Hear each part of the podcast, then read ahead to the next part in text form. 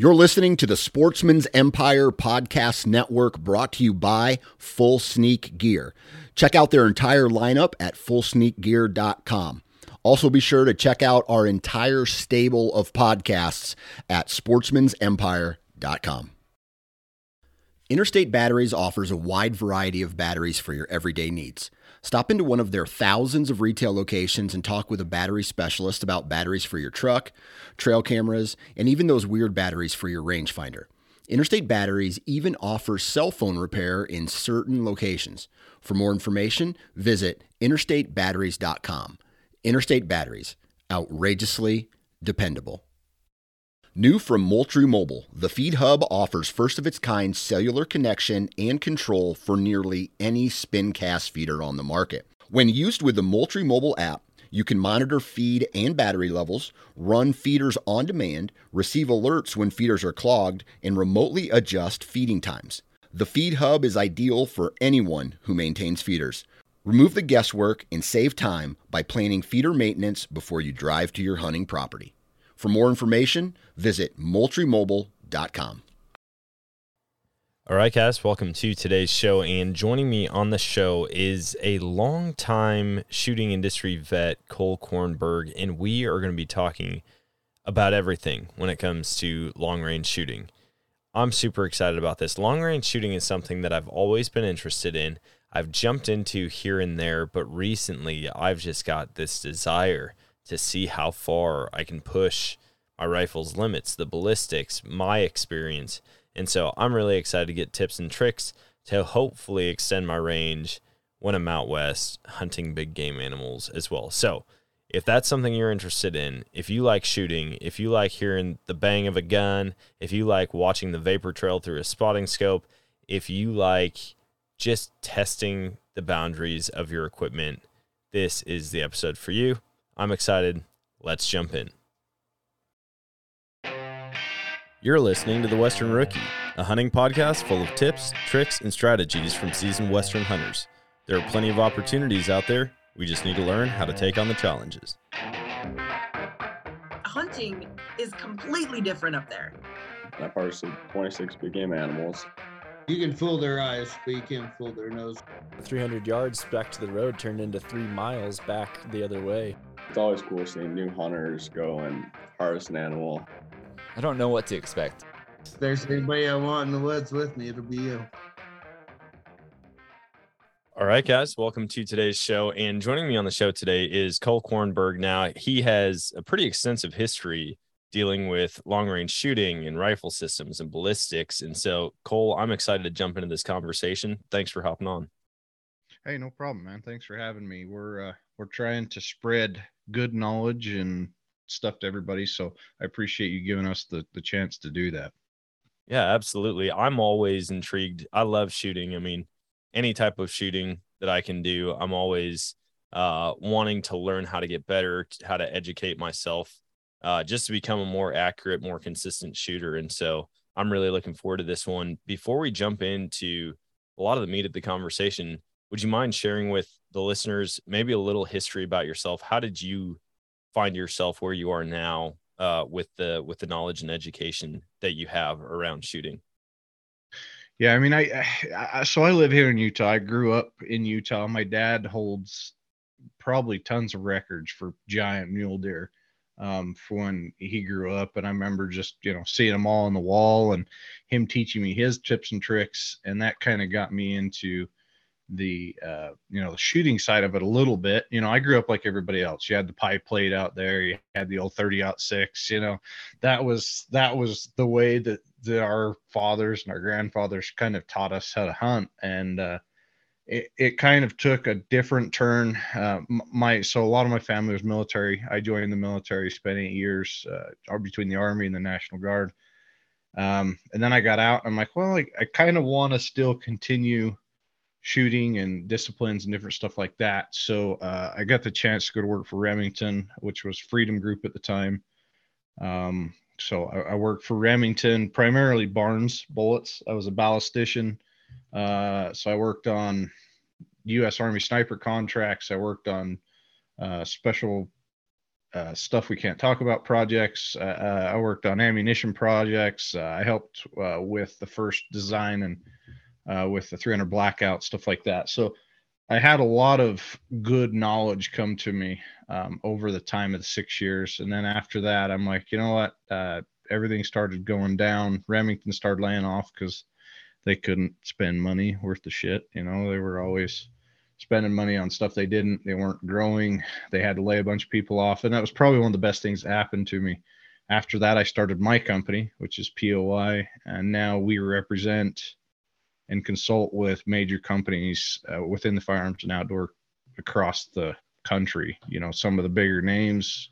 We've worked on projects with them, and it's it's kind of been really fun. It's it's really opened the doors for us. Um, and then as of recently, I started long range tactics, which uh, is an education point because I saw too much misinformation on YouTube and Facebook and stuff. And I'm like, well, we need to change a lot of this. So we started that um, to really educate people better about shooting and about ballistics and, you know, try to share some of the knowledge that I've had over the years and then bring in people, uh, which we have a team now at Long Range Tactics to help. We've got uh, one guy was a captain of the Marine Corps shooting team. I've got a couple active duty special forces snipers. Um, I've got SWAT guys. I've got so I've pulled in a bunch of people from different uh, genres of the shooting industry to really make a good place where people can come learn. And that's what I really want to kind of push is the education portion of it. Yeah, that's cool. I feel like educating people in the right way as early on as possible is key because um, even just hearing stories from others like hey if if you have uh, a history of shooting but you've been doing it wrong it's going to be a lot harder to retrain than someone new coming into it and i mean that was me like same thing that you're talking about we would go out the day before or two days before season with the paper plate uh, pin it to a pin it to a tree or a cardboard box i'd be shooting my 20 gauge uh, with a bead sight and a slug. And as long as I hit that pie plate at 50 yards, we were good to go the next day. And uh, I I had zero fundamentals when it came to shooting, long range stuff, precision. It was just as long as you hit the deer, you're good. And as a hunting industry, I feel like we need to get better about not being those people, you know, just pulling your rifle out last second, firing two shots. Okay, we're good. We need to we need to be proficient with the weapons that we're using. Yeah, and a lot of people look at it like, man, this is overwhelming. You know, you get into ballistics, you get into ballistic coefficients, you get into everything that has to do with, you know, the the shooting genre, and it's like it's really in depth, or not in depth. It's really easy to start taking the steps to make yourself better and more proficient. Um, there's definitely some steps you need to take, um, you know, and training yourself in different things. And I get asked that a lot. They're like, you know, where do I start? And I'm like, you've got to start at the basics. You know, you engaging with the rifle, you understanding what you're doing wrong when you get behind the rifle, you know, managing recoil, there, little things like that. And then just start taking the steps, you know, further and further. And there's there's definitely those steps. And that's what I really want to, you know, hit hit home with people is it's like it's not that difficult. Just you know take a deep breath and let's go through the steps of getting there you know what i mean oh absolutely and i i feel like it's just it's the same with shooting as it is with anything. It could you could translate it from weightlifting. Like if you work on your form at the beginning you're going to be able to lift heavier weight sooner than if you have bad form and you're like oh i'm just going to lift this heavy weight right now. Well it's going to be bad form and you're not really going to grow. You're not going to get the results that you want. Whereas with shooting same thing. If you have bad form from the get go, it's not going to help you long range. All of your mistakes, your inconsistencies are going to compound once you get out to to further and further distances. And so, yeah, if people can get good at 50 yards, 100 yards right out of the gate, you know, get the fundamentals dialed in and then start poking out farther. What are some of those things that you see with shooters that most people struggle with and could be working on right now? One of the biggest things that I always kind of laugh at is I, I, try not to go to private ranges. We have our own ranges uh, where we teach, but every once in a while I'll go to a private range and just kind of watch people. The one of the biggest ones is people sit on a bench, they get their gun dialed in, and then they leave. Right. But how many times are you going to go shoot a buck bull? you name it off of shooting bench right or how how far or how how are you ever going to be proficient behind that rifle if you're not going prone if you're not shooting from a rock if you're not trying to use something to understand that you will never be shooting from a bench at an animal. Um, you know that's one of those big key things. It's like coyote hunters. I tell everybody i'm like hey that's great. You went and shot um, off the bench but how many times you sitting your ass in a chair with either a you know a pair of sticks or something else? So why are you not teaching yourself um, ways to be faster at that and be more proficient and be we call it precise and accurate. There's two big differences there between precise and accurate. And we could probably talk about that a little bit but being both is what you want to be because one without the other you're still not a good shooter if that makes sense. But it's those basic fundamentals that people just will not spend the time to work on and spend a few extra rounds making sure they're comfortable making those shots because I am huge proponent on ethical shots. I mean, we can talk about that all day long about guys winging bullets. I've seen it all the time. It just irritates the hell out of me at animals. And then they walk off wounded or something else. And I'm like, you had no right to to do that with with being an ethical hunter. You know what I mean? Yeah. Yeah. And I mean, I, I love what you said there about practicing the shots that you're going to be taking you know you're not going to you're not going to have a concrete table to shoot off of when you're when you're out elk hunting or deer hunting or coyote hunting. And so to get comfortable with a set of shooting sticks or a bipod attached to the front of your rifle or shooting laying prone with a bag at an incline and shooting the distances. Like i know guys that they're like oh man i shoot at like 300 yards quite a bit. Like i i think i could probably hit out to like 8 900 and i'm like have you ever shot that far? Like, do you have any idea what your what your round is doing aside from your ballistics calculator? Like, do you do you feel confident? And I think it's Steve Rinella who always talks about that. Like, don't take a shot that you haven't practiced. Like, if you're if you're just out there lobbing bullets at animals, you're putting a bad name out there for everybody, and you're potentially just wounding animals to go and die a really slow, painful death. Um, and so that's one thing that I love doing is practicing those shots, shooting off my tripod, shooting off of shooting sticks, laying prone, you know, propping up a backpack because I'm not going to have a giant sandbag like shooting bag out there when I'm hunting. I'm just not carrying that kind of weight around. Um, but to get proficient with the equipment that you're going to actually be using out in the woods, that's what makes the most sense to me. Right. And understanding, like, I mean, how many times have we got down to lay prone to shoot a longer range and you've got grass or you've got shrubs or something. So now what is your next step? You know are you looking around trying to find a tree limb? Um, so how do you engage that you know tree limb? You leaning into it? Or you pulling away from it? But that's all stuff that you've got to kind of teach yourself you know and that was one of those things um, i shot professionally. Um, i shot for team remington for a while. I shot for team us optics i was sponsored by a lot of different companies. And i felt good shooting out past a thousand but when it came to animals, I wanted to make sure that those shots were what I wanted to be. Um, you know, I can shoot a piece of steel and not feel bad about it if I miss it or I nick the corner of it or something. But if I'm shooting an elk or a deer and not understanding, you know, what I'm doing with that, that that bugs me. That I'm one of those people. I, I'm like, man, if I wound something, I, I don't think it just makes me sick. You know, so understanding kind of what you mean to that point. Like here in Utah, take for instance, you've got two canyons or two draws between you and the animal. So what is the wind doing out each one of those draws? Uh, you know, first draw might push it this way, second draw might push it this way. Are you looking at vegetation above the animal to see what it's doing at the animal? Because it could be doing something completely different in the animal what it's doing for you. And the further you get, the more you're going to have to try and figure that stuff out. Um, and a lot of people teach you you know what your gun is they usually measure a rifle in miles per hour. So uh, you know at 600 yards this miles per hour this is what your hold is you know different things like this. And, and an animal you've got a lot more windage than you do elevation if that makes sense. So you've got you know from the butt to the front in windage but you've only got this much elevation. So trying to figure that out and holding off the front of them or leading them or any of that stuff and then understanding you know which way it's going to drift and you know what your bullet does those ranges and that's why i always tell people i'm like if you're going to go to the range take a piece of paper with you Um, I've got some some shooter books, and I'll write down. Okay, this was the date at 600 yards. This is what I was doing. Um, my miles per hour on my wind was this, and just taking those notes, you know, and then kind of studying them afterwards to know like, okay, when I'm ever put in this position, I know what this rifle's going to do, what my Nosler's going to do, what my short mags are going to do. You know, all of the different guns that I have.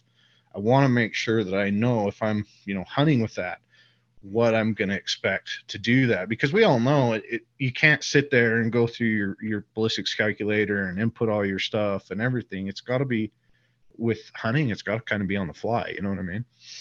Yeah, there's very few perfect situations when you're out in the woods, and especially, I mean, like for me, it's one thing if I'm sitting in my tree stand here in Missouri or up in Wisconsin. You know, I know what my ranges are. I know in Wisconsin, if I shoot up past 100 yards in those woods, like the heavens have opened up and it's just walked into a perfect lane. But for the most part, I mean, I grew up all of the deer except for one that I shot in those woods in Wisconsin was inside of 100 yards.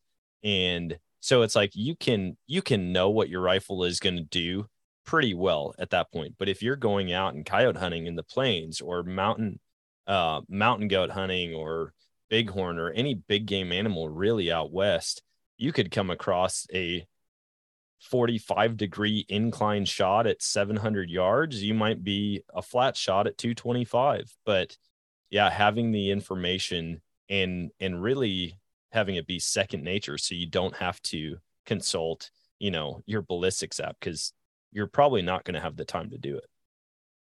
Right. And I mean, you know, Vortex and Leica and all these companies have done a phenomenal job with like binos, ranging binos and different things. You know, you're it gives you, you know, that that incline and it, it recalculates, you know, there's so many so much of that stuff now that if if you really want to be a good hunter, you can invest in, but it still doesn't take the place for you, the Indian and the arrow, you know, you pulling that trigger standing what's going to happen as soon as you pull that trigger. Um, and one of the other big things that a lot of people don't think about is how do you manage recoil on your rifle? Um, by that, I mean, so if you shoot at an elk and you miss, where did it hit? Can you readjust? Are you just going to keep winging them, right?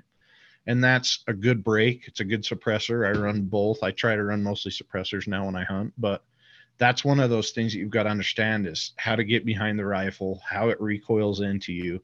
And then if you're not in a great position you know how do you make sure that you're trying to watch that because that was one thing that we've taught ourselves in the precision rifle side of things is how to miss targets measure with the reticle really fast and make a re-engage shot and that was one of those things that took me a long time to figure out because you know the the mantra is slow is fast right so slow you know methodical taking it, breaking it down in your mind, and then making a, a follow up shot and following through with it. Like I see so many people just trying to run the bolt as fast as they can, you know, and doing it. But it's like, listen, you could have slowed that down, uh, watched the trace, watched the bullet hit.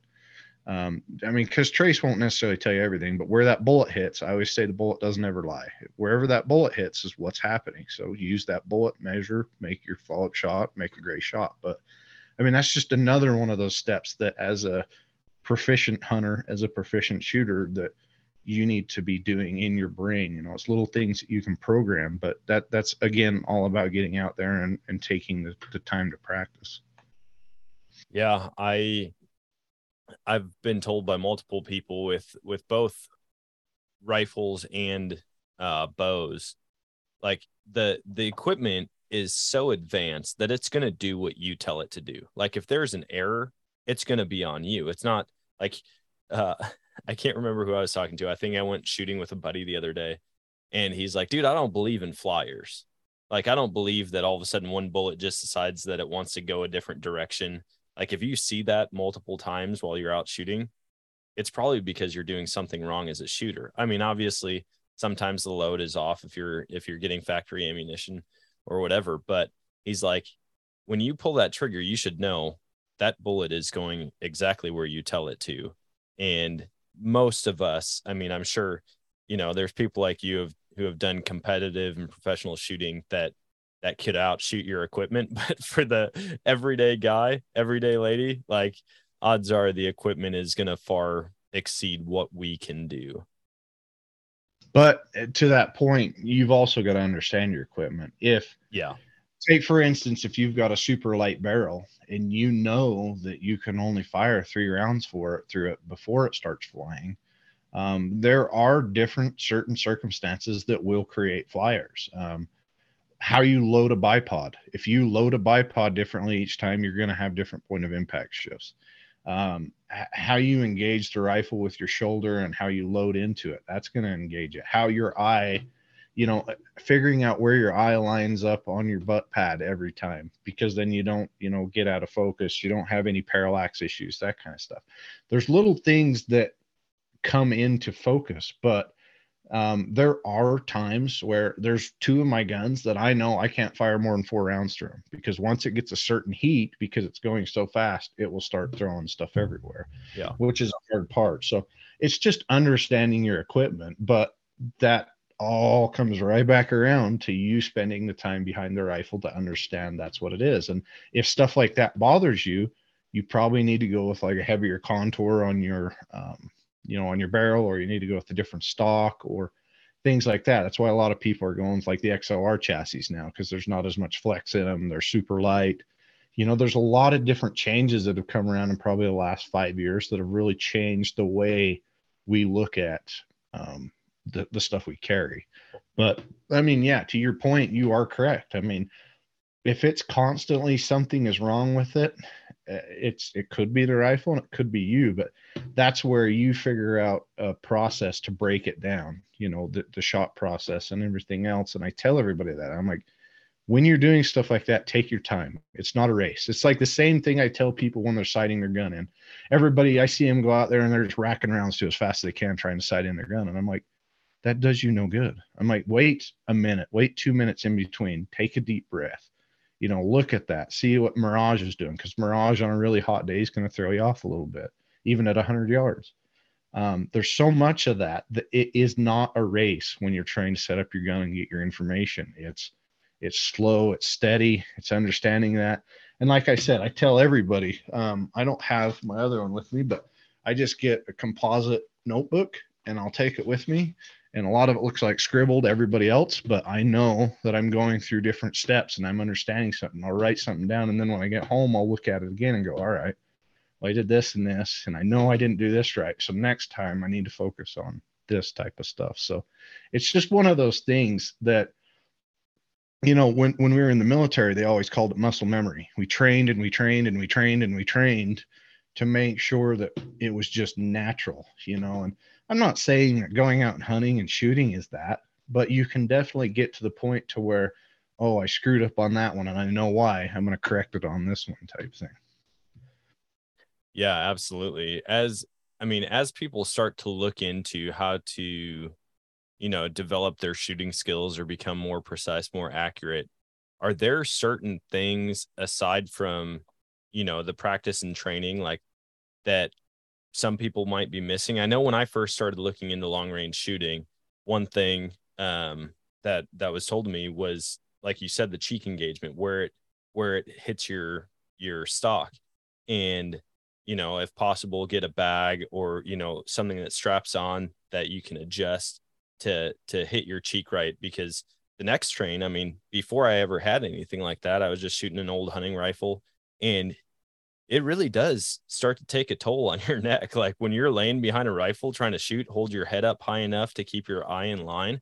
Um, and so that's something that i've that i've done recently um, as well as uh, i know you had mentioned muzzle brake or suppression on a rifle. I've got a, a great muzzle brake on my new rifle. And um, are there other pieces of equipment like that that someone could take and attach to or uh, put on you know their old hunting rifle to help make them more accurate Yeah, I mean, some people get into tuners. I mean, that was kind of a, a talked about thing for a long time, and barrel tuners were kind of a not talk about. But if if you're not a hand loader and you're wanting to try to dial something in, there are some good tuners out there. Um, I just had a podcast on my podcast a while back with a guy named Andy Reinhart, and he went through and he did an entire exhaustive test on ring height and sight height. And kind of coming back to your point with necks is because we are trying to put the scope so low to the bore, it's making our neck not right. And what it's doing is we're not getting the same engagement every time and we're not getting the same view every time because we're in a position that we're not used to being in. And he said, we've got to throw that out of our minds that we have to have the lowest rings we can get. Like you've got to be able to slide a dollar bill under that scope.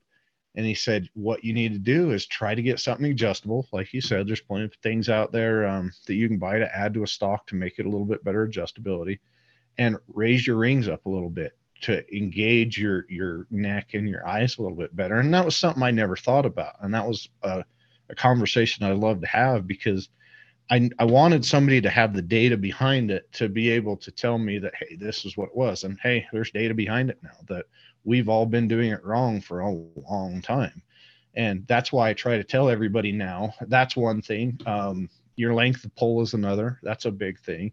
If you're shooting, if you're a lady and you're shooting stock it's way too long for you, um, you're never going to be able to be as accurate as you can to have a stock that's you know fitted to you. Um, triggers, triggers are a big thing. Um, you know how you engage a trigger. Are you jerking it? Are you pressing it? Are you uh, you know slapping it? There's different things there. I mean, a lot of that stuff comes into point. One of the biggest things that I tell people to update on their on their old hunting rifle is a trigger. Um, the next is to make sure that your barrel's free floating, that it's not touching. Um, you know, and then make sure if you do have a rail. I've had plenty of times to where a lot of the old rails are are just screwed on to the rifle, and you before you start shooting. Um, I did a vlog on it a while ago about uh, my 300 short mag. Um, I tried to figure out why it wouldn't hit, and I didn't take the time before I started shooting to go through and check my rail and check all that stuff. And my rail was loose. So I spent, you know, 15 rounds of ammo for no freaking reason because I didn't go through those those pre-step checklists. And that's one thing that I really want to point out to everybody is come up with a checklist before every year you go hunting. If if it's been in a side by side, if it's been anything else, is go through that rifle and make sure everything's 100%. Whether you've got to take it out of the stock, check the stock for cracks, things like that. But go through a checklist of trying to make sure that everything's good before you go start wasting ammo because ammo's been a son of a beat to get lately. It's been hard. Yeah. Yeah. I can't imagine just blowing through ammo anymore. I remember the days where you could, and, you know, you go out and spend a hundred dollars shooting and it was a good day. You had a lot of fun for a long time. And now it's like, man, just to find the ammo to get out and go shoot for a day is difficult. Um, I, uh, I finally found ammo. I, I had ordered this rifle and my buddy has, has the same, it's a 300 PRC. And he's like, dude, there's a, there's two stores in town that carry ammo for it. So for three weeks, I had been stopping in, stopping in, looking, and I couldn't find any. And then all of a sudden i i went to one of them. They had three boxes. I bought all three. The other store had eight and they had a limit of five. And i was like all right screw it. I'm gonna buy it all right now because who knows? I might not be able to find it for another six months. Yeah 300 prc has been hard one to find. Uh, we move a lot of that with one of my clients and it's been super hard to where we've had to start finding hand loads and finding brass. But that's what happens with anything new and hot that comes out. You know, when the 6.5 Creedmoor came out, it was the same way. When the 6.5 PRC came out, same way. You know, they're those hot items, and then not to mention the issue we've been going through with COVID, that made it almost impossible to do half that stuff. Yeah.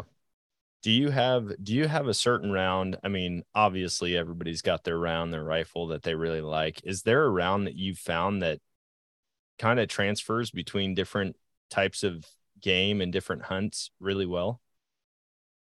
I mean, the 30 cals have always been good. Um, I, have got probably five or six different 30 cals, and they're they're for different things. I mean, the biggest thing you've got to look at, and this is what I try to tell everybody when they call me, you know, wanting to order a new gun, is okay, what's going to be your furthest shot? Um, you know, and then what are you hunting? You know, we've got to look at downrange energy. We've got to look at velocity. We've got to look at BC. There's some things that I go through in a checklist in my brain um, to when I tell somebody what to buy. But the 300 PRC is an awesome cartridge. I mean, it's just pretty much 300 Win Mag V2. You know, it's got a little bit more ass behind it. Um, the seven 300 Norma's been a fun one we've played with. 300 Norma's been a fun one we've played with. Um, a lot of that depends on, you know, I tell people I, I absolutely love my 28 Nosler, but I I actually tell people not to get it unless they realize that they're going to have to hand load for it because there isn't a whole lot of great factory ammo for the 28 Nosler. And I love Nosler. Don't get me wrong; they're some of my greatest friends, but some of that ammo needs to be revamped, and it just doesn't shoot right. Um, and that cartridge is just a sweet freaking cartridge. Um, but I guess those are some things that you've got to ask. Are you a hand loader? If you are, that kind of opens it up. If you're not, we've got to stick to factory loaded rounds. Um, and I tell everybody, I'm like, look, if you're just the average guy uh, or gal, uh, and you're out there and you're hunting about anywhere in the world, what is a cartridge that you could buy about anywhere on a shelf? And that's kind of what I tell people to look for. I'm like, if you're not a hand loader, that's what you want to look for. And what is probably one of the most uh, big, the, the most um, used cartridges out there 300 Win Mag. Um, it's everywhere. You know, it's in about every store. It's there's made by multiple companies, so you can try different factory ammo to see what your gun likes. And um, it, it's just been it's been a tried and true solid uh, foundation. You know, when I worked on that contract, the XM 2010 contract with the uh, you, the Army snipers section. I mean, it, the ballistics on it were just great.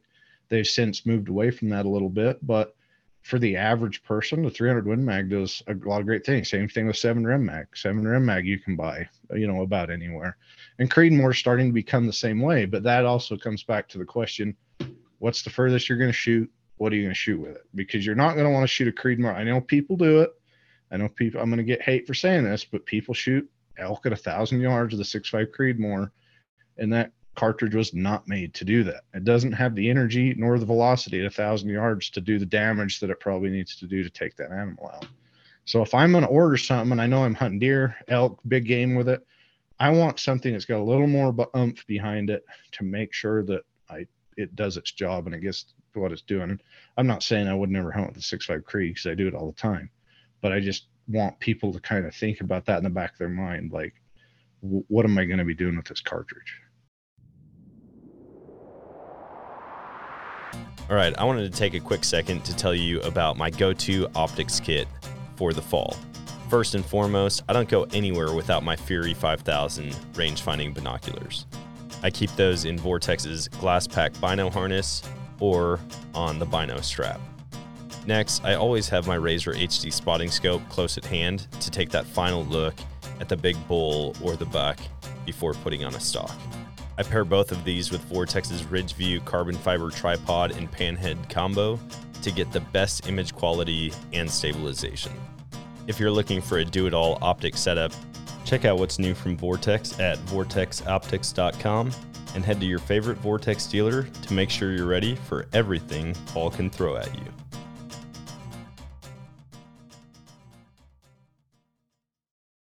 yeah, the energy was something that was very interesting to me because, you know, most of this stuff, most of the quote unquote training that I've done is just watching YouTube videos.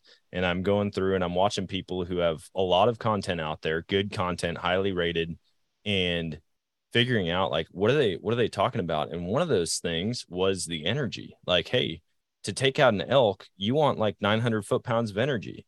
And I'm like, uh, that's foreign to me. I've never even thought about what that means or or how it impacts my hunting and so i'm looking at rounds you know that i i can carry that out to farther and farther distances while maintaining accuracy the other thing that i found very interesting was um, the debate of you know do you do you do the super lightweight rifle when you go out hunting you know because if you look at most shooters with their bench rifles they're pretty heavy setups you obviously don't want to be bringing a 14, 15 pound rifle out into the woods. But sometimes people have a really hard time shooting lightweight rifles because of the amount of recoil that comes back and it trains their brain to react to it in a negative way. And so, um, even with that, like, do you see that being an issue? People are like, man, I got to get my my rifle down under seven and a half pounds. Like, if it's any heavier than that, I don't want to carry it. Uh, do they compromise and take away from accuracy? at that point? Yeah, the gun itself doesn't necessarily take away from the accuracy. It's behind it because like you said uh, we call it felt recoil so what you feel when it recoils you know there's there's a few different types of recoil we talk about um, but felt recoil is a big one if you're shooting you know a, a big caliber like a 7300 norma or 300 win mag or 300 rum or something and it's you know a few pounds it sucks to shoot after a couple rounds no matter if you got a brake on it or not and that's one of those things is you a lot of people get in their mind where they they rush it because they're they're doing the flinch and the trigger's not doing what it's supposed to be and stuff like that. And we've we've had a lot of conversations about it. It's like you've got to get a rifle um you know that that has the amount of weight that you need to be able to manage that. Now can you manage that rifle and keep your scope on the animal after you shoot that's one of those big time big things. Is it clear the heck off to the side? Is it everything else? Because then you probably shouldn't be shooting you know that because you have no idea where you're hitting. You don't know what you're doing. And hopefully you've got a good spotter. It, you know there's not a whole lot of good spotters out there that can read a miss and you know make a correction for you and stuff like that.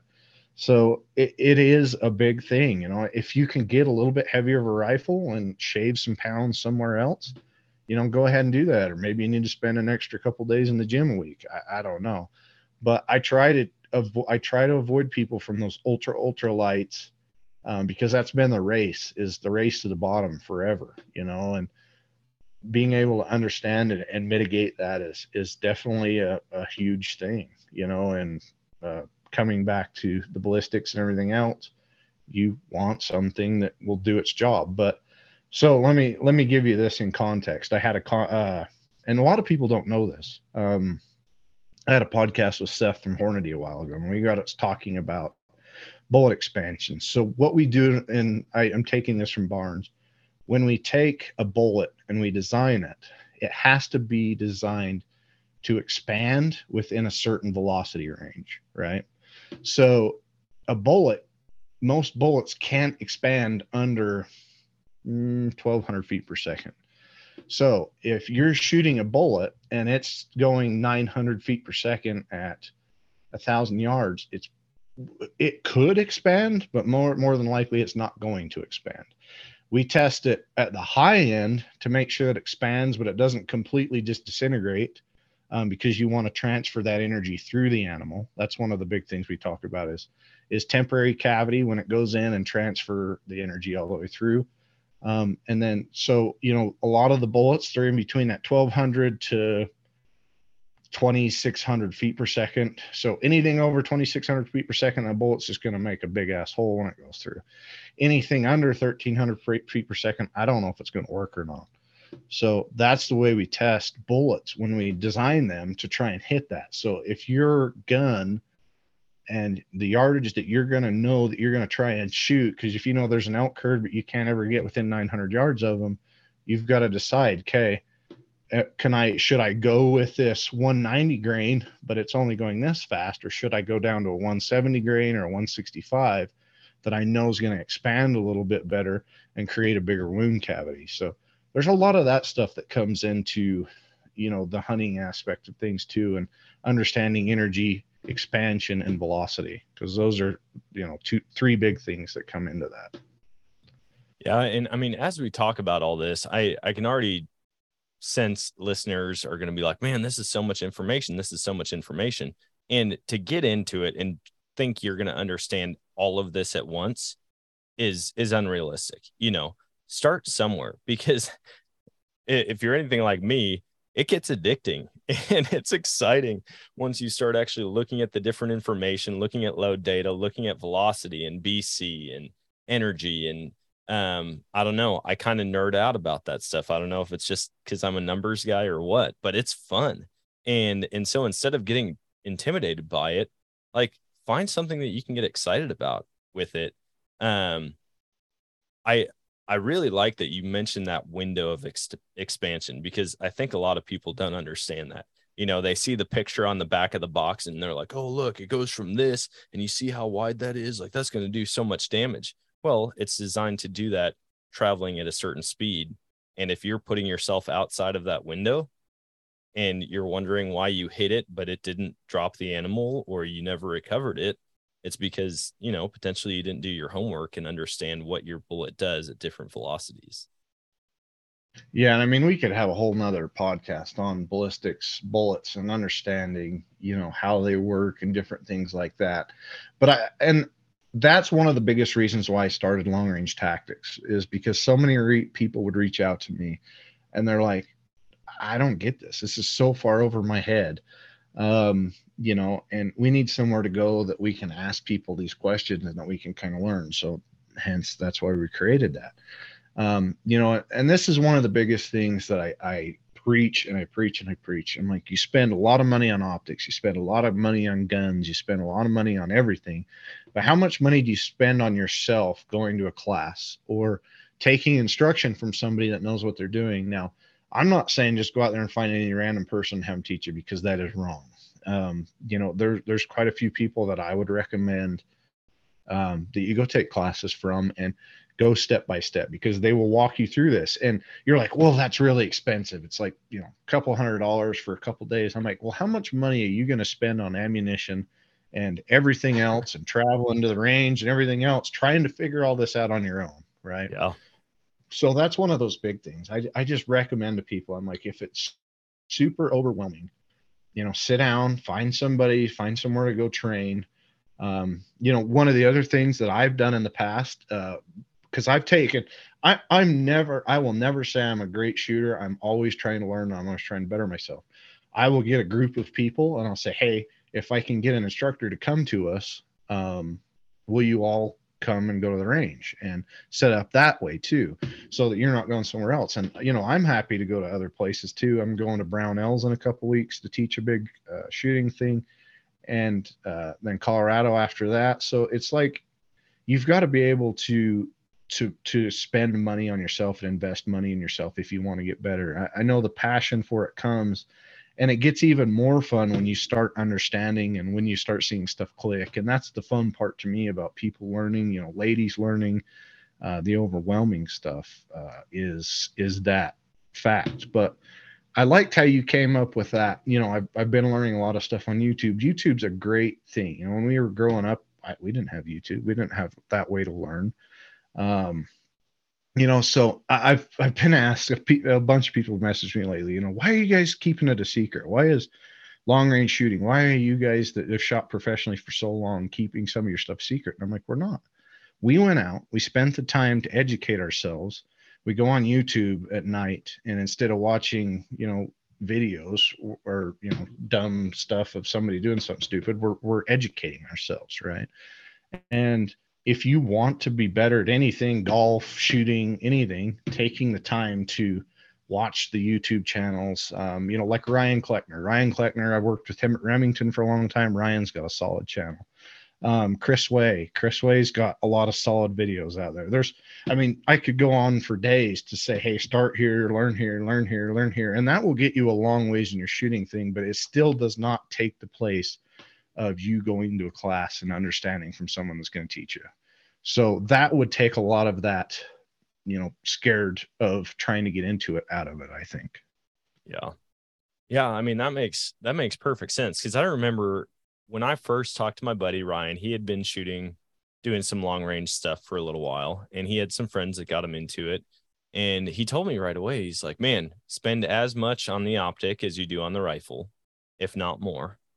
He's like, and then I've heard from other people spend as much on ammunition as you do on the rifle and you know go out and teach yourself or like use the ammo and get that comfortable with the rifle that you're potentially burning a thousand dollars in ammunition on it before you actually go and put it into practice in the real world. The one thing i have yet to hear from anybody until this conversation is go and spend that money on training. You know get the professional help to actually learn how to use the equipment and you know, budget is something that always comes into play on YouTube. Uh, I'm sure you've seen all the videos. Man, a thousand, a thousand yards for a thousand dollars. What's the best rifle to set up on a budget? Um, do you have any tips for people when they are looking for a new rifle around a scope? Is there a certain price point that you tell people like, hey, underneath this, it's going to be a struggle and you really have to know what you're doing in order to build it? Or, you know, the guys who are like, oh, you know, I just went and bought a nine thousand dollars Gunwerks setup because that's the only one that's going to work. You know, there's the extremes on both sides. What's the window of um I guess, information that you would give people on price to spend on their on their system? You know, I, here's the thing. I would rather have a two thousand dollar three quarter minute to a minute gun than I would a seven thousand dollar quarter MOA gun. And why I say that is because most of the time, most people will never be able to shoot that quarter MOA. But between the price points, you've got a lot more money to spend on the ammunition and the training to become more proficient with it. Just because that thing shoots that much, understanding what it does at yardage is everything. You know, if it's a one MOA gun, which I, I, I shoot them, I don't like to, but I try to get it down a little bit, and that comes into hand loading and different things like that. But you can at least understand now because you've spent that money to go out there and you know set up targets at different ranges and build your confidence level um, to get there. Um, you know, there's a lot of great freaking guns out there, and I tell people, I'm like, okay, if you're going to start at the bottom, find a gun that's like 700 based, you know, the Bergaras, uh, some of those that you can upgrade. Like you don't like the stock, okay? I, there's plenty of options after that to get a stock. Um, my favorite probably are the cheaper ones are the Bergara or the uh, Tikkas. Tikkas are phenomenal rifles, and you can, as you go and as you become a better shooter, um, you can upgrade stuff. You can do different barrels. You can do different stocks. You know, you can upgrade a lot of that stuff. But starting somewhere is the point. You know, when I started, I started with a Parker-Hale 30-06. That was my you know very first gun. And understanding that, it kicked the shit out of me. I was a little kid. I didn't know any better. But now now that I've gotten better, but it's all about, you know, what you can afford. Everybody looks at my gun collection like, man, it must be nice. I'm like, I started out where all you guys did. You know, I started out with a, a cheap gun and I started teaching myself how to do that, you know, whether it be a trainer. Everybody talks about training guns. Uh, maybe you buy that uh, more expensive, bigger gun, but you train with a smaller gun just, you know, for trigger control and stuff like that.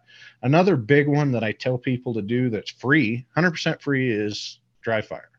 Everybody's like, oh, that's stupid. I'm like, no, it's not. I mean, get, get, set something up across the room. Um, you know, get a ladder, get a couple chairs to kind of, and don't look at it like, oh, I'm shooting a PRS match. You know, look at it like, hey, if there's a tree, if there's a rock, if there's something in a hunting situation that I can train with, I'm going to get upon that. I'm going to figure out where this gun's stable. I'm going to figure out this trigger squeeze. I'm going to figure out this trigger. And that'll also let you know, hey, I probably need to upgrade my trigger. I need to upgrade this because I, am just not as steady as I want to be. Breathing's always been a big one for me. Um, you know, especially when I'm up off the ground, you know, trying to, we call it a figure eight, trying to, you know, trap all that. But I, I think you know that you just spend the money that you feel comfortable with and then you get good behind it. You know i've been very blessed through my career of getting the best optics and the best stuff but that doesn't make me any better of a shooter. I've seen guys go buy those eight thousand dollar Gunwerks and they suck at shooting you know? It doesn't make you any better of a shooter having that stuff you know? I've seen guys with a stock remington 700 and a you know a cheap scope that do phenomenal. And it's just because they've spent the time to understand the, the weapon system. Yeah i i like where you're going with that. I mean to to train yourself to be good any weapon you put in your hands obviously each one has its own limit. But if if you aren't the limiting factor of how well you can shoot you're going to be better off no matter what rifle you have. Um and then the dry fire deal that's that's also information that when I first heard it, I was like, you can't dry fire. I thought that's bad for it. You know, like there's this weird uh theory going around that like you're gonna end up breaking your rifle or your pistol or your shotgun if you dry fire. The only thing that I've found in talking with a lot of different people who shoot that you can't dry fire is a bow. Like don't don't go out and dry fire your bow. Don't practice like that. Your limbs are gonna explode. But as far as rifles go, like all all you're gonna do if and I've I've watched the YouTube hunting videos where they do that. They get set up on an elk at 600 yards, and they're like, "All right, hey, dry fire before you do. Did the crosshairs pull off the elk as you as you pulled through that trigger? You know, which way did it pull? And make adjustments like that. And there's going to be certain situations in hunting if the animals don't know you're there and you are set up at that five six and up range that you can potentially get a couple dry fires squeezed off and you can correct form before actually sending a round downrange. Right. Yeah. And the other thing you can't dry fire is rim fires. A lot of rim fires you can't do because Oh, yeah. it'll damage. But I actually do that. And people that I teach, I'm like, before you ever make your first shot, if you're sighting in, um, if you're at the range, one of the first things I'll do is I'll get behind my rifle, and ensure that it's not loaded, and I'll just run my bolt and run my trigger a few times because sometimes in in my mind I haven't ran it enough to to remember you know where that trigger break is where what we call the wall is um, you know reset running the bolt a few times just to get that that back in your head because some people sit down and a lot of times it's their own gun but it scares the shit out of them the first shot you know? And that doesn't help anybody. It doesn't help you with anything because it's like if you're out hunting or anything else you don't want in your mind for that first shot to become a memory of oh shit it scared the hell out of me because what's going to happen when the first time you go hunting? It's going to scare you you're going to jump. And Yeah. who knows what's going to happen with that bullet. So getting that memory behind that rifle behind that trigger running the bolt staying on the rifle while you're in the bolt. I see a lot of people come up off their rifle and run the bolt you know it, it's little things like that that's going to make you a better hunter you know understanding you know trying to run the bolt and stay as smooth as possible. Keep your eye focused on your target. Um, little things like that are going to make you a lot better shooters and it's not going to cost you a whole bunch of money to do. It's just slow and steady training your brain to to to do that kind of stuff. And and i guarantee you're going to be a better shooter at the end of your range session if session if you spend the time doing those things Yeah. What what do you guys offer? I mean, you've mentioned briefly some of the stuff and you have people calling you all the time.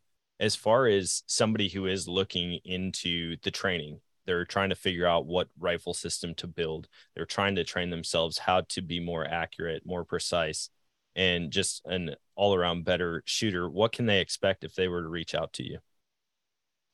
You know i we all try to answer our messages the best thing possible and what we do is like i said we go through kind of a, a cognitive list of steps like asking questions so we can understand uh, what they're trying to do with it better. Are you just going to hunt coyotes? Are you just going to hunt deer and smaller game with it? You know trying to understand some of that and then um, trying to point them in the right direction. One thing i am going to add to our website here pretty soon is a list of recommended um, training institutions that people can go to that I recommend personally. Um, that I know they teach solid fundamentals and they'll teach you the right way. It's not just having to take your money and hopefully at the end of it you've learned something. You know, um, I've taken I don't know probably over a dozen classes myself, and I've learned one or two things from most all of them. Some of them I've learned a lot, and others I'm like, man, this was a complete waste of money. So I want to make sure that people spend their hard-earned money with places that they're going to learn something and it's the same thing with a rifle.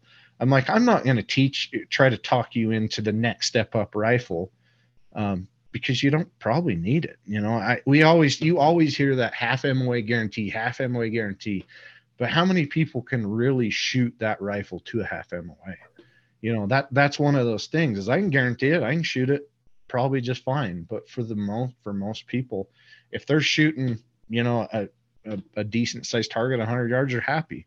But you've also got to understand that at 100 yards if it's this big at 300 yards it's going to be this big. At 500 yards you know progressively gets bigger and bigger and bigger. Um, but going through a class is going to help you understand that and help you to try and shrink those those groups um, you know down and then understanding wind wind's a big one. Um, and all the factors that come into all that stuff ballistic coefficients and stuff but that's that's on a whole nother podcast i think with with bcs and bullets and understanding that value of things Yeah. Yeah. Figuring out, uh, you know, the things that you can do personally to become a better shooter, the, the equipment that you can get that's going to help with it. Um, is there, do you see, I guess, when people do go through these training courses, uh, is there like a, I'm trying to think how to say this, uh, an expectation that they can realistically have like, Hey, after this course, I will be able to shoot those half MOA groups or you know sub MOA out to a certain range. Um, I just want people if they are looking into going through some of this training how much they could potentially see improvement um, if they follow the steps. You know, in, in our classes, it's there's five. Um, I don't know. There's probably three or four one day classes, or there's one big class that goes through everything. Um, which I don't necessarily recommend to the beginning shooter to go through everything at once because it's just way too much information. Yeah. But if you can come and take them one by one, I think after the first one, you're you're pretty good at understanding how to get your gun's velocity, um, understanding um, how to input your data into a ballistics calculator, um, understanding what yardage I need to go to to true it. Truing's another thing we could talk about on another podcast. Um, and really getting through those those steps to getting your rifle dialed in because that is the biggest step that you've got to make no matter what you do if your rifle's not dialed in and you don't understand the ballistics behind of it you're never going to be able to be accurate and precise at, at a given distance so you've got to go through those steps first so our first one is intro to um, intro to long range hunting is what i call it um, so we sit down and I explain the different instinct instances behind your your rifle scope, and so many people learn a lot of stuff just from that. You know, what's parallax, um, first focal point versus second focal point. Um, what's your ocular in the back? You know, a lot of people have no idea that you can adjust that to get it to fit your eye better. Um, and then, you know, a lot of people buy scopes because their buddy said, Hey, this is a scope you want. And because it fits his eye doesn't mean that it fits your eye. Um, yeah. there's a lot of things we talk about on that. We get people behind different scopes so they can understand the different glass in them and things like that. And we just kind of break it down. Um, and then we go through you know setting up your rifle making sure everything's tightened down torqued down.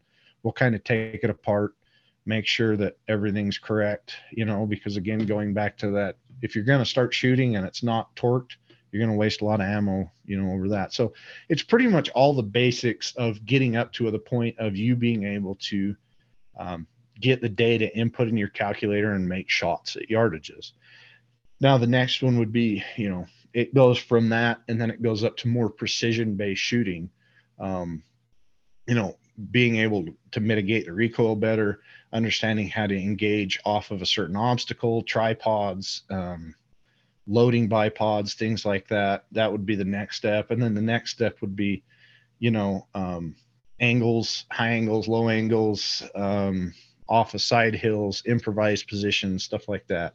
And then, of course, the big one just puts all of that together, which, like I said, it, it overwhelms a lot of people because it's just so much information. But if anything, if you're only going to take one class, that first class is the class to have if you're a hunter just because it goes through all of that and it gives you the the ability to have the confidence. I, I use that word a lot because it is. It's like anything. If you don't have confidence in your rifle um, everything falls apart. I've shot matches to where i've destroyed a rifle scope in the middle of a match my confidence gone and i everything just destroy is goes goes away after that yeah. so the confidence is one of the big points of everything and that's what we want to teach first and foremost but uh, hopefully that answered your question. No, that's great. Um, yeah, to to have that expectation and understand what it is that you're going to be learning going into it. You know, uh, I feel like because of the amount of information out there online, you can go and you watch a couple videos and you see these guys that are shooting, you know, plates at a thousand yards or a full mile. And it's like, oh man, if I buy this rifle, if I if I watch a couple videos, I'm going to be able to do the same thing.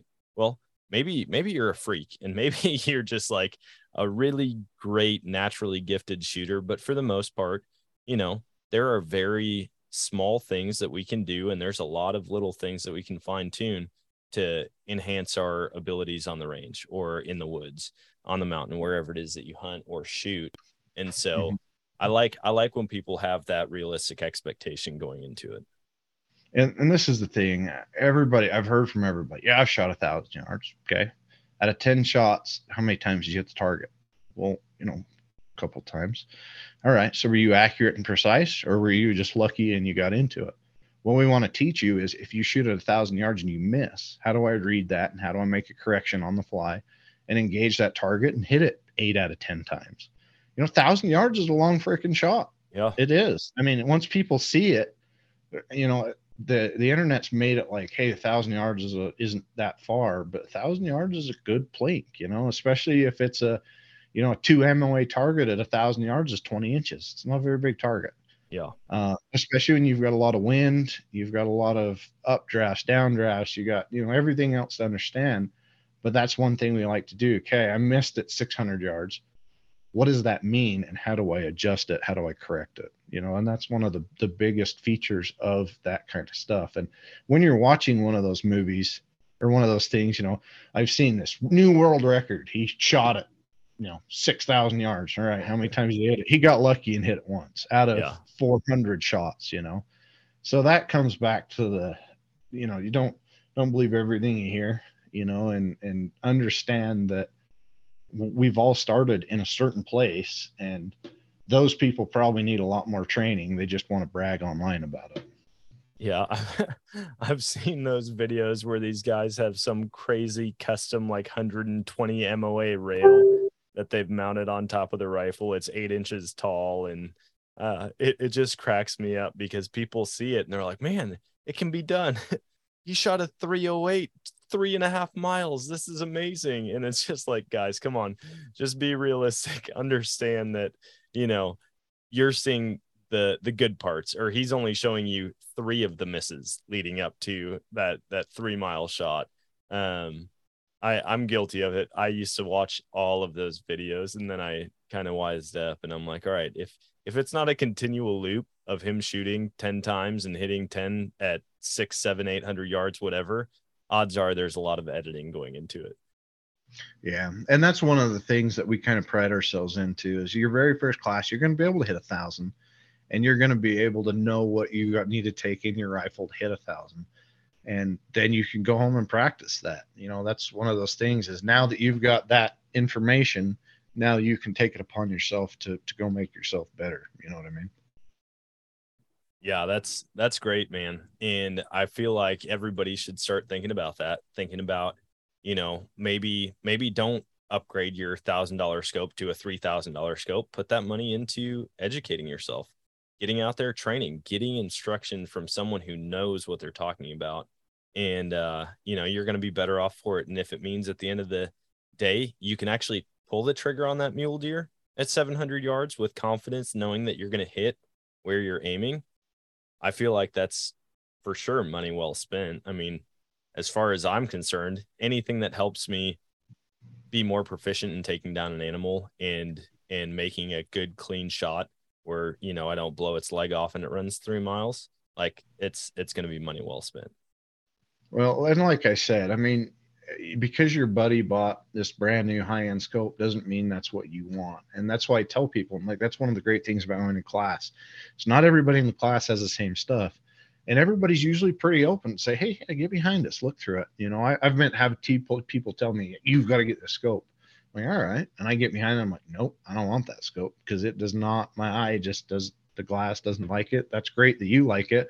But why did you buy it in the first place? Well, my buddy told me, you know that's one of those things is it's like if if you do that you know in precision shooting we invite everybody. We're like if you just want to come watch come watch. Um, look through my scope. We're all happy as heck to look through it and walk through it. You can walk through stages with us um, go ro and match different things like that because everybody says a lot of that crosses over. A lot of people started shooting precision rifle in the beginning to become better hunters.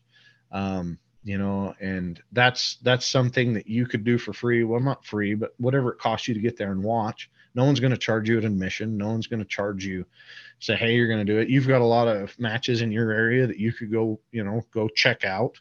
You don't have to compete but you can go check out see how they maybe go up to a barricade and do that. And then you can go to your home range and you know experience and test some of that to see where you can become better and then everybody's rifles are lined up. You can say, "Hey, do you mind if I get behind your rifle and look through your scope and feel it, and you know, just see what everything is?" And that will open up all sorts of different cool stuff to where, like, okay, I, I like this one because of this. I like this one because of this reticle.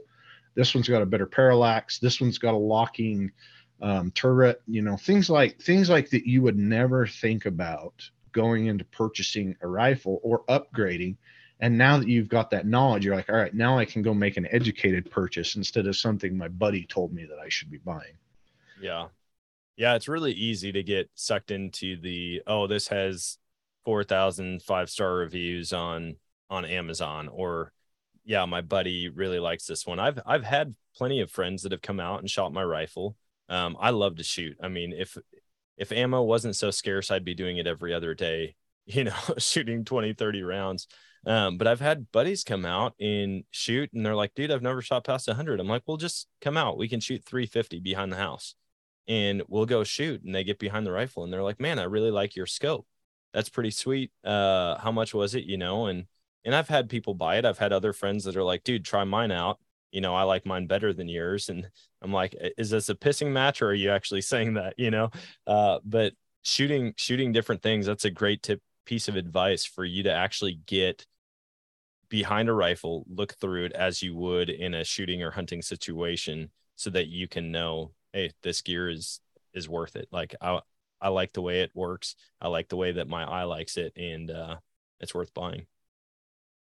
Yeah, I mean, then it goes down into, um, you know, what reticles do I like? Why do I like the reticle? One of the big things that I never really thought about till I really got into this, and I had issues with it, is uh, locking turrets. Locking turrets are a big thing because if you're throwing it in a backpack, um, I shot Vortex Extreme a couple years, and it happened a couple times. I threw my optic, didn't have a locking turret, and it spun my turret when I didn't realize it when I put it in the pack and pulled it out. And I went to shoot the stage and it was nowhere near it. So those are just little things that most people wouldn't look at, um, depending on the situation. You know, if I'm shooting a precision rifle match, I don't care if it locks or not necessarily. I want a zero stop. But if I'm hunting, I want locking turret so I can lock it and I know that it's zeroed and it's not moving, capped, you know, capped windage, things like that. There's there's just definitely little things that you need to look at and make those educated decisions that you don't think about. But um, yeah, getting together with some friends and shooting and doing some of that. But I always tell everybody don't get together and shoot because you got 30 rounds. You know, make it a good training session. You know, what I tell people is I'm like, okay, and going back to that notebook, last time I had issues here. So I'm going to spend my first five to 10 rounds doing this. I'm going to spend my next five rounds to 10 rounds doing this you know, and going through and building up that confidence um, with your trigger time and everything else. It's a, it's cool to shoot a gun and hear ting, you know, a, a piece of steel and it's reactive and makes you feel all warm and fuzzy. The other thing I tell people is quit freaking putting out giant pieces of steel. Does does you zero good. Put out there a piece of steel that's going to challenge you. Um, don't hang up a, a, four foot target at 300 yards and make everybody feel about it. Um, I try to stick. My rule of thumb is I try to stick two to two and a half MOA, which is, you know, two times. So at, at 100 yards, you'd be, you know, uh, well, so like for for instance, at 400 yards, you'd be an eight inch piece. 600 yards, you'd be a 12 inch piece. You know, try to try to do that to make sure that you're testing your abilities, making sure that your gun can continually do what you're asking it to do and what you're doing behind it. Um, there's a lot of challenges like Chris Way. I've got to have him on here pretty quick, but he created a challenge. It's called the Craft Challenge, and it's different sizes of targets just at 100 yards. And so you don't need a long range to test your abilities to, um, you know, I think it's like so many standing, so many prone, so many like it gives you different variables to test. And I'm like, man, it tears you apart the first couple times, but it gives you stuff to work on instead of just wasting ammo. Yeah. Um, like I guess if you want to feel good and warm and fuzzy and just hit still, that's great. But challenge yourself a little bit. That's all I'm saying. No, that's awesome. Man, I appreciate you hopping on. And I feel like we could probably have a dozen follow up calls to this one because uh, we barely cracked the can of worms open. Um, there's, there's a lot that I can take away from this conversation to help me and and stuff for me to work on. Uh, but I want to give you an opportunity to share with the listeners where where can they go and connect with you? Where can they find uh, the content that you're putting out, as well as reach out for more insight in how to become a better shooter. Yeah, I mean, my our lines are always open. Our PMs, DMs, uh, long range tactics on um, Instagram, long range tactics podcast on uh, Facebook, and then we have what we call the long range tactics official group on Facebook. It's got almost twenty two thousand people in it now.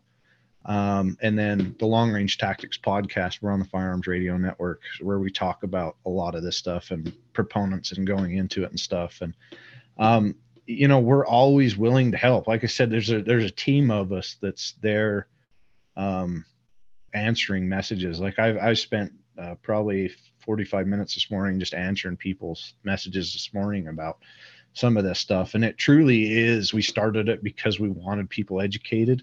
We wanted people to have fun, and we wanted to kind of create a brand that people can kind of relate to um, you know, the tactics behind long range shooting. And uh, we do have long range tactics on YouTube too. We've got work on it. We got a lot of work to do, but you know how it is. You got everything else going on in the world. It's super hard to to nail down that. But I I really appreciate you letting us come on because we are trying to you know spread the the solid knowledge of shooting with the garbage and the BS that um, is out there. One of our big mottos is passion and precision. So that's that's kind of where we're we're coming from. That's awesome, man. Well, yeah, we'll keep in touch. I'm I'm definitely going to start looking at investing in um, some type of shooting training. That's one thing that I've never got. Um, it's all either YouTube or self-taught, or probably buddies who don't know what they should uh, know in order to be teaching. But um, uh, that's great, and I'd love to have you back on as as I progress in my shooting um, journey and becoming more preci- precise. Uh, and hopefully, I can put some of this stuff into practice this year.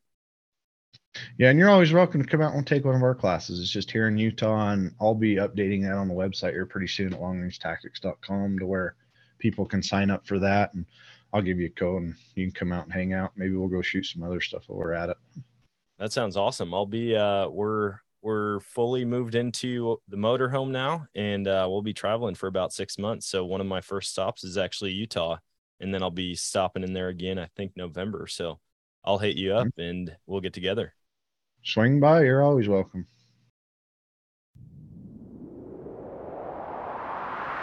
And that is going to wrap it up for today's episode. Man what an awesome episode with cole i mean hearing all about long range shooting it definitely fired me up to really figure out my system and to go and get some further education when it comes to shooting long range and making those shots effectively on animals out at, you know, multiple hundreds of yards.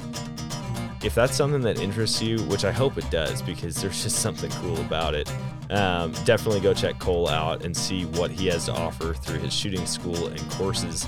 And hopefully I can put some of this into practice. The amount of time that I'm spending out in Utah, I'm definitely going to have to go connect with him and see just how much improvement I actually need. But I'm excited. It's going to be so much fun. Actually, if you're listening to this, I am probably in the middle of my first hunt of the year. And if you are, if you know anything about Utah, we're mule deer hunting, and I'm hoping that we already have had awesome opportunities that we're figuring it out. But if you know anything about hunting Utah, the San Rafael area, shoot me a message because we might be coming out of the woods and realizing just how much help we need to make it happen with our archery equipment. So, um, you guys, I'm not gonna I'm not gonna keep you long on this one because I know you've got some last minute prep to do, um, some gear to pack, and season's upon us. So, good luck out there, and until next time get out there and chase new adventure.